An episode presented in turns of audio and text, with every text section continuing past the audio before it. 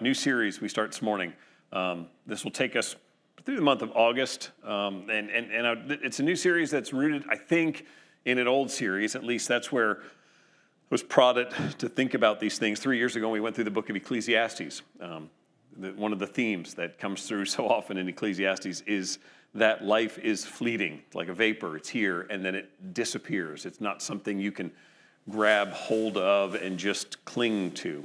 Uh, it was not a lesson, the idea that life is fleeting, that the writer of Ecclesiastes, presumably Solomon, it's not a lesson that he knew intuitively. The reality is, Ecclesiastes is sort of like his diary of. Uh, of experiencing all of this, of trying to test all of this. He, he's working through in Ecclesiastes his search for something lasting, something that would make him feel a sense of accomplishment and significance. And he had the wealth to do a whole variety of things. He could pursue wisdom and knowledge, he could build things, do construction projects, and build vineyards and, and all sorts of things. He poured a lot of his wealth into not only construction, but into work and enjoyed his work, but also sought more from out of his work than it could actually give back to him, looking for that sense of significance. And, and then, of course, he talks in Ecclesiastes about pleasure and, and just a wide ranging pursuit of pleasure to try to find meaning in all of these things that the message of the book is they, are fleeting. They keep going away. And so at the end of it all, Solomon ultimately faces the reality that is in front of all of us. We eventually all meet the same end. If something doesn't take your life prematurely, then Ecclesiastes 12 says, You will grow old, your body will wear out and begin to fail, and ultimately one day it will return to the dust and your soul will stand before your Creator.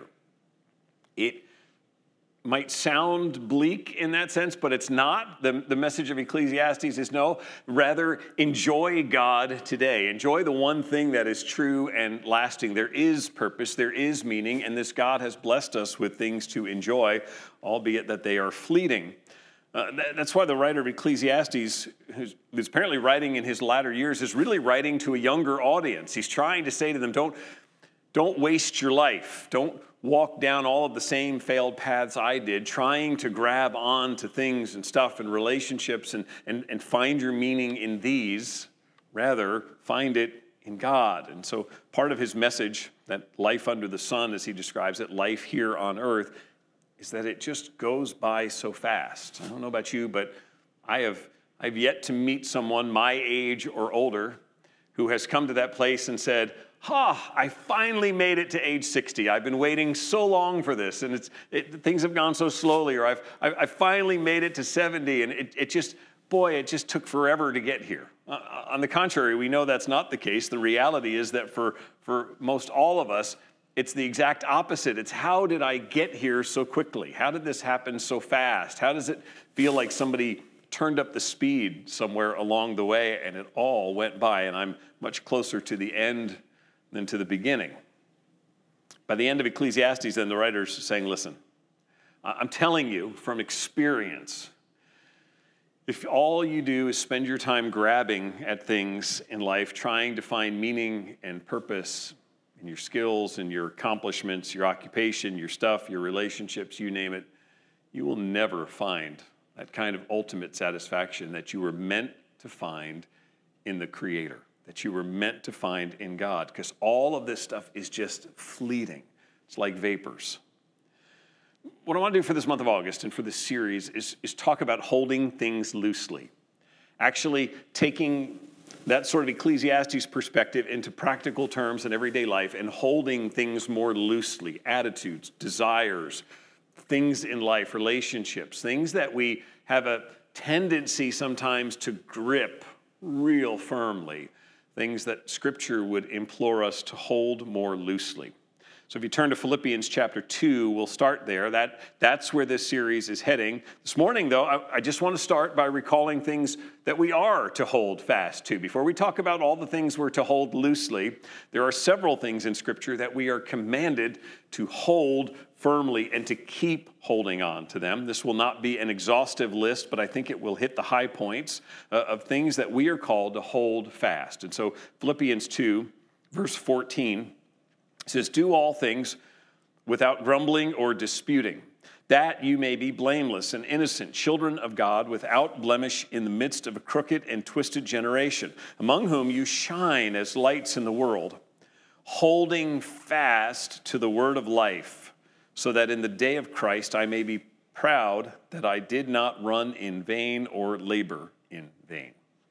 The, the verses that immediately precede this, verses 12 and 13, urge us as believers to obey. It's the work out your salvation with fear and trembling, but they also explain that it is a grace enabled obedience, that it is because of God at work in us to will and to work according to his purpose that we can obey. But nonetheless, there is a fundamental call to be obedient and in fact, that obedience is characterized. One of the ways that it's described is in verse 14 do all things without grumbling or disputing. There's one example of what it means to obey the Lord, to do all things without arguing and complaining. Something that is completely different from the world around us. In, in not arguing and complaining, grumbling or disputing, we are resisting the urge to, to two of the most common human tendencies. From Genesis to Revelation and throughout history ever since, so much of man's sin is rooted in his being discontent, in his arguing to make a point, in his determination to, to say and contend for what he believes, and, and not being satisfied.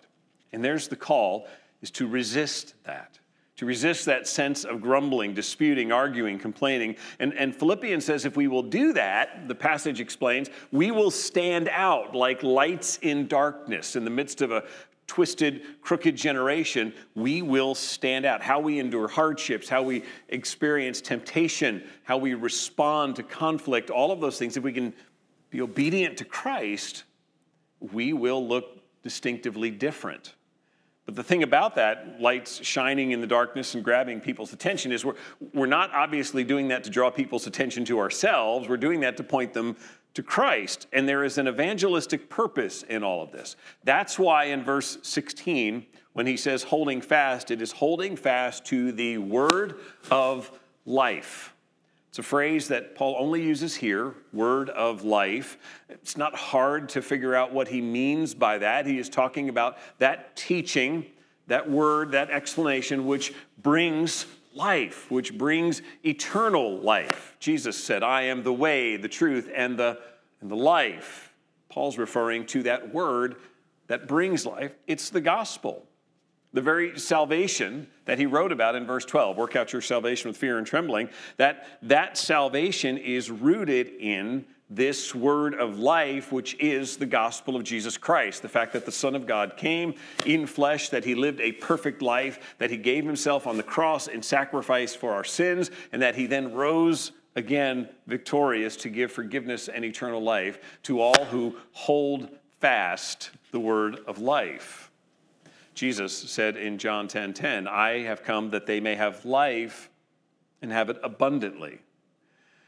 The word of life that we are called to hold fast to in Philippians chapter 2 is the life giving truth of the gospel of Jesus Christ. And it is an ongoing command here. It is, a, it is the ongoing reality of the Christian life. This is to always hold fast to it. As we are light shining in the darkness, we are doing so because we are clinging to the gospel of Jesus Christ. This is this ongoing present tense sense of the gospel. Often when Christians speak about their sort of uh, encounter with the gospel, they, they sometimes use past tense language. I, I trusted in Jesus Christ. I believed in Jesus Christ. I accepted Jesus Christ. Uh, I was saved. And, and, and typically they're, they're past tense terms that, that are appropriate in a, in a testimony. And yet the reality of the New Testament is that our, our relationship with the gospel is ongoing and present tense. A believer in Jesus Christ is someone who continues to trust in Jesus Christ, who continues to believe the gospel, who, who keeps on depending on the, the truths of the gospel and the merit of what Jesus Christ has done in our place, who draws strength from that gospel, who rests his hope in that gospel. It has this ongoing effect in our lives as we hold fast to it. That's why the, the question I try to ask people I, when we're talking about their relationship with Christ is, is not so much a were you saved? Can you point to a particular point in time as much as are you trusting in Jesus Christ? Is there an ongoing relationship, a sense of dependence on Him? Is that the ongoing state of your heart? Because that's what, what Paul's describing in Philippians. Think about when Jesus told the parable of the, the soils in Luke chapter 8. He is preparing his disciples for what their task will be when he gives them the Great Commission, which is to make disciples, to go and to be making disciples as you go out into the world. As they are proclaiming the gospel, they are doing what he describes in Luke 8 as scattering seeds. They are, they are teaching, proclaiming the gospel, and it is a scattering of seeds. And Luke 8 is to explain to the disciples there will be various reactions you will get to this. And, and, and you should not assume that people's immediate in the moment response or a quick prayer in that moment sort of encompasses their full response to the gospel. The response to the gospel is something that goes on for the rest of that, that person's life. And so in Luke 8, he talks about the seed being scattered, and he says, For some, the seed is scattered, and they are almost immediately distracted. There is a, a, spiritual dimension here that they, they turn away from Christ and the gospel almost immediately. They're distracted and they do not believe. Others hear it and they seem to embrace it with some measure of joy, but then trials come and things go wrong. And life isn't working out the way they thought, and they turn from Jesus and they show that their heart never really was changed in the first place.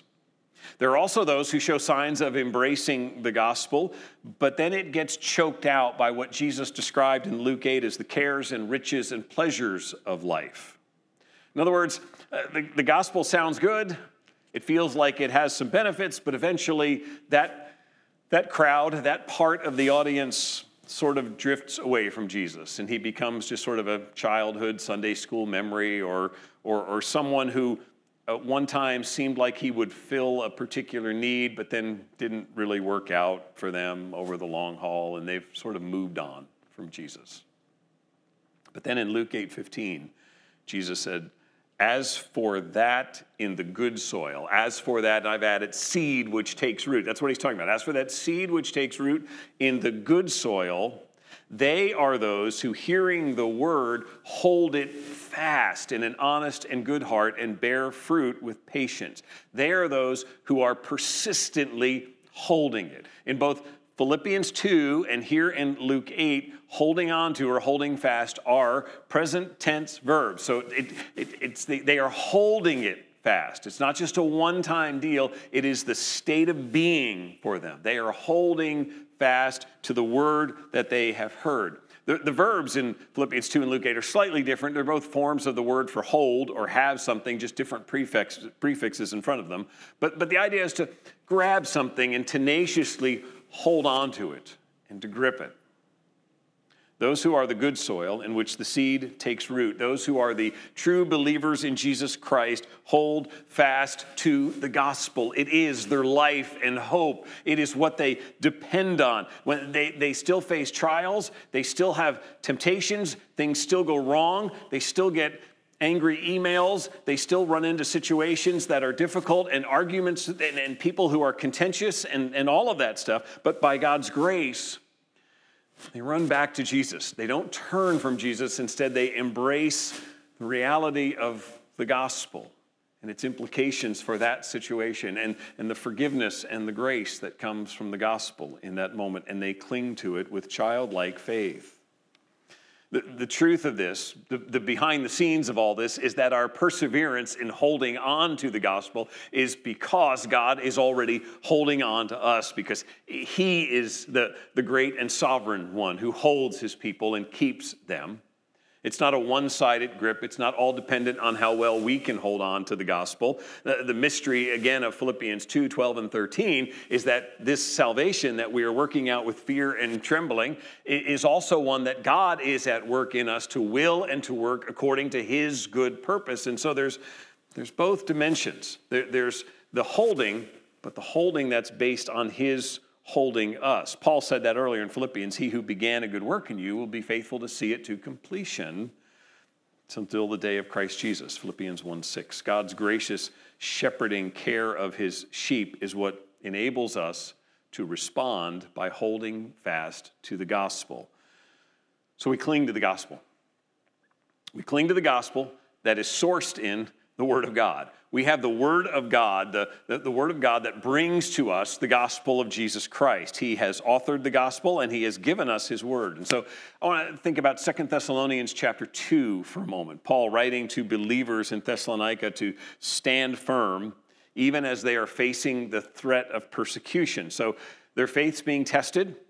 They are coming up on difficult circumstances, and Paul is writing to encourage them and, and to help them to be steadfast, to not be shaken by these things. These are folks, if, if you've read 1st and 2nd Thessalonians, you know they are wondering if this is the, the end of the world, essentially. Jesus must be coming back, or, or maybe we missed it or something went wrong because it just, it feels like such a mess. And so he's writing to say, no, no, no, no. Stand firm. 2 Thessalonians 2:15 So then brothers stand firm and hold to the traditions that you were taught by us either by our spoken word or by your letter. Hold to the truth you've been taught. When he says traditions, the Greek word for traditions is a teaching, a doctrine, something given by some authoritative source, something that's been passed down in, in some way. He's, what he's talking about to the Thessalonians, they don't have the, the New Testament like we do. He's saying the things you've been taught by the apostles, they were being taught what we have in Matthew, Mark, Luke, and John. They were being taught about the life of Christ and, and his miracles and his death and his resurrection, and they were learning these things. They were being taught what it is to follow after Christ. That's, that's what he means by traditions. Take all of these things that you have been taught about God and His character and His will and about His Spirit and His Son and the gospel and His justice and His mercy and His love, and take all of these and hold fast to what you've been taught. Grip it and hold it. It's interesting. He uses a different verb here than Philippians 2 and Luke 8. Both of those, again, sort of common word for hold with a different prefix. But here it's an interesting word. It's the uh, verb form of the noun kratos. If any of you are versed in Greek mythology, I had to look this one up. I am not. But Kratos was the god of strength, and that's what the word means. It's, it's strength. And so this is the verb for a, a strong grip. You must, you must strengthen yourself with this. You, you hold fast to this with everything you have. There's imagery that Paul is seeking to communicate when he is speaking of this holding here. It is a, a, a holding that comes, that that's almost a sense of desperation that I cannot let go of these things, these traditions, these teachings. We are commanded to hold on to God's word with all of our strength, to, to take the teachings about Christ, the Gospels, the epistles, the Old Testament, the truth about who God is, and hold fast to these things. We have Scripture. We're not just relying on oral traditions that the apostles came and taught, we now have them in writing. And so we are called to grab them and hold them. It's what you do when you are, are, are starting to be pushed around by the wind or, or, or, stumbling in some way. One we, we can all relate to when you're walking down steps. Have you ever been in a hurry going down the steps and you just started to miss a step, you overstepped, or, or you just started to stumble, and the first thing you do is you grab for something, the railing, whatever's near you, just grab desperately so that you don't go flying down the stairs. You hold on to it to keep you from falling. That's the kind of urgency Paul's communicating in 2 Thessalonians 2:15 hold fast, grab at it for the sake of your life. You remember that the end of Ecclesiastes, here's, here's the old man saying, I, I grabbed at all kinds of stuff. I tried to find my security and my hope and my sense of accomplishment and purpose. I kept grabbing at this and that, and it kept vanishing from me, and it wasn't there. And if I had grabbed onto it and held onto it for life, it's, it still would be gone. And so at the end of it, he says, Remember your Creator in the days of your youth. Here's the one thing that is immovable that you must hold on to it is God's truth. If you're facing hardship, if you're under some threat, if you're walking in some suffering, someone's not being gracious to you at all, if you are being tempted in some way, cling to the truths of God's word, what he says about himself, how his promises are given to you. Jesus is still faithful, his promises do not waver, even if life seems good. You know, when we're we're striding along and we're not tripping. That's when we don't feel like we need to hold on to anything. And yet, Scripture says, hold fast to these traditions. Hold fast to the word. You still need to hold on to the truth of God's word. You still need to meditate on it and ponder it and think on it and memorize it and recite it and have it spoken to you and preached to you because it's God's living word. When Paul finishes the letter, first letter to the Corinthians, he starts chapter 15, great resurrection chapter, and he, he tells them what I'm going to do. He says, I'm going to essentially rehearse the gospel for you here. He says in 1 Corinthians 15, 1, Now I would remind you, brothers, of the gospel I preached to you, which you received, in which you stand. Okay? Telling you everything I've told you. You're standing in it. You heard it. You received it. You're in it. Then he says, um, because this is that, that gospel which you stand in is the truth by which you are being saved if you hold fast to the word I preach to you. Paul again is urging believers hold fast to the word, cling to this. Think on what the Bible has said about who you were apart from Christ. Think about what God has accomplished in your salvation. Think about the hope that you have in Christ. Meditate on these truths.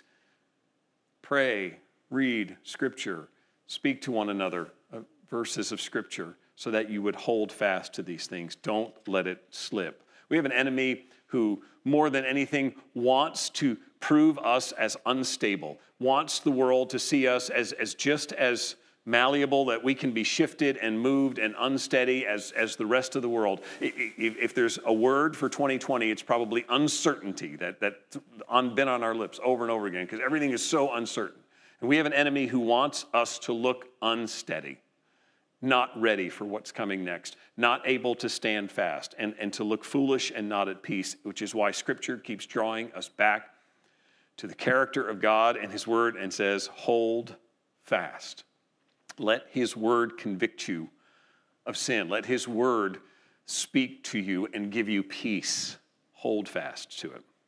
One last thing we're to hold fast to the gospel.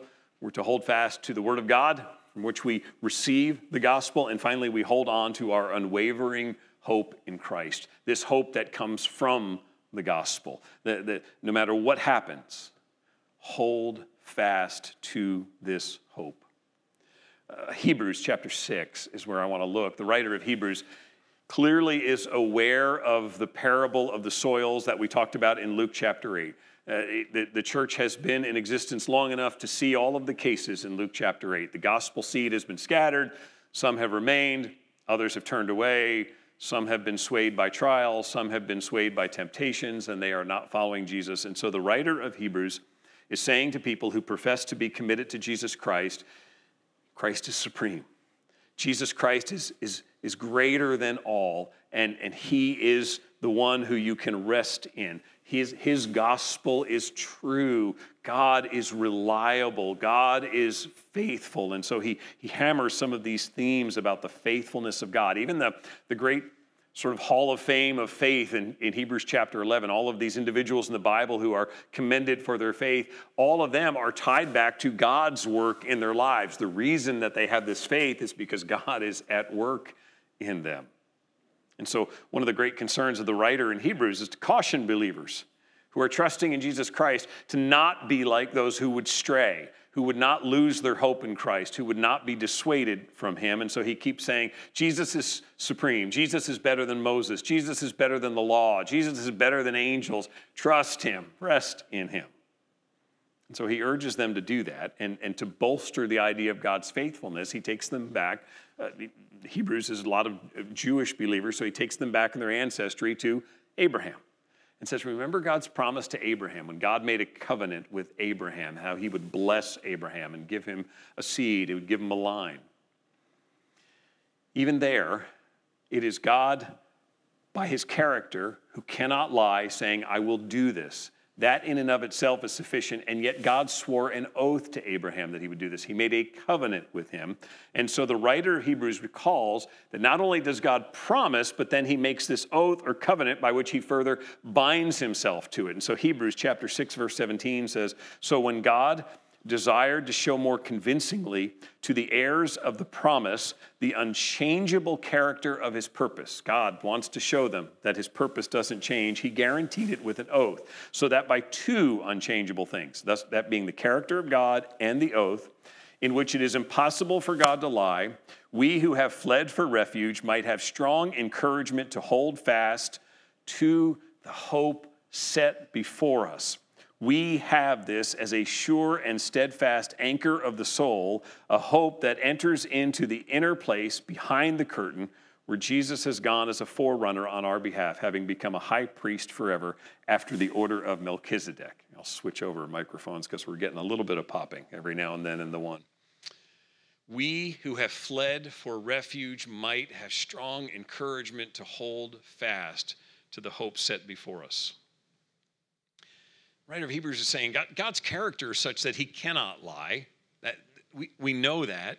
And yet he he makes it even that much more firm by making the covenant with Abraham. So now there's two unchangeable things God can't lie, and God makes an oath. And so the writer says he does all this, not just for Abraham's sake, but for ours. So we can look, and we who have fled to him for refuge can know that God is faithful, that our salvation rests in this same unchanging God who, when he makes promises, does not change them. And so now we are encouraged to hold fast to the hope set before us.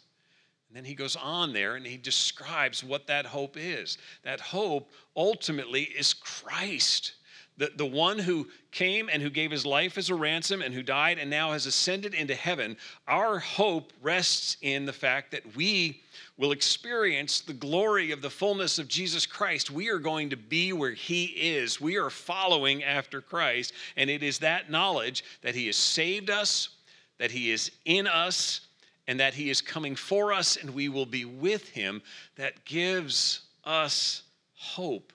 Our hope is anchored to an immovable object, it's God. Therefore, we can boldly approach God's throne with confidence. We, we can believe that He will hear us because His Son Jesus Christ is our great high priest. He intercedes on our behalf, and we plead to Jesus. Jesus has already been exalted to the right hand of God the Father, and we belong to Jesus. He intercedes for us. That is where our hope is anchored, is with Christ.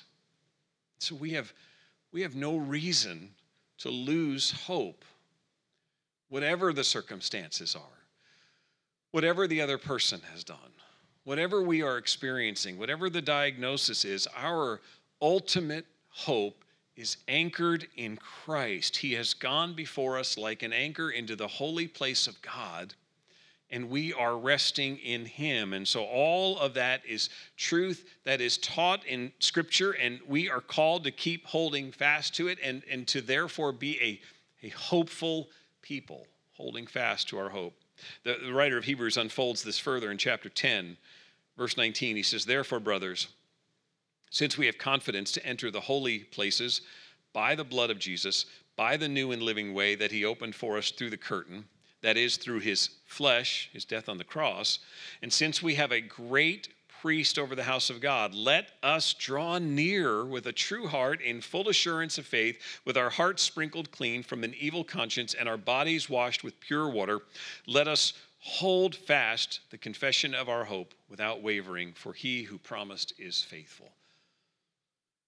He's saying that the guilty conscience, the sin, that which separated us from God, that which would have caused us to never venture into his presence because we would see already from a distance that he is holy and we are not, that has been dealt with through the blood of Jesus Christ, through his death on the cross. Therefore, he says, approach him with confidence. All promises of God that he has for you are embodied in the gospel of Jesus Christ, and they are to those who believe in Christ. So believe that and hold fast to it.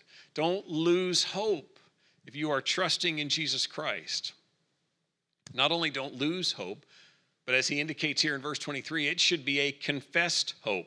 It should be a hope that is, that is declared, that is public, that is visible for others to see.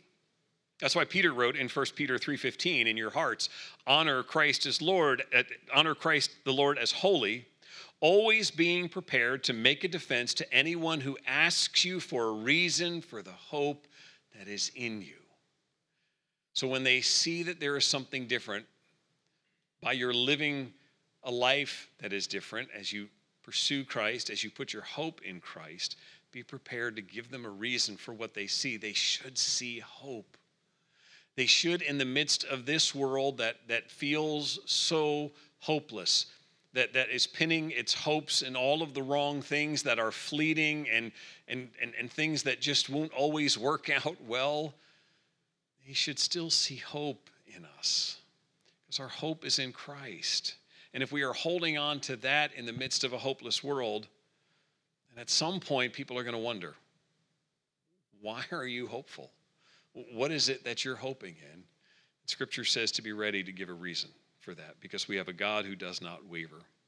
So one commentator puts it our hope is based on the unfailing promise of God.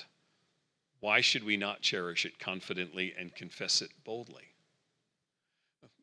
If our hope is in Him, then, then that, is, that is where we are able to confess it and cherish it because we know our hope is in a sure thing.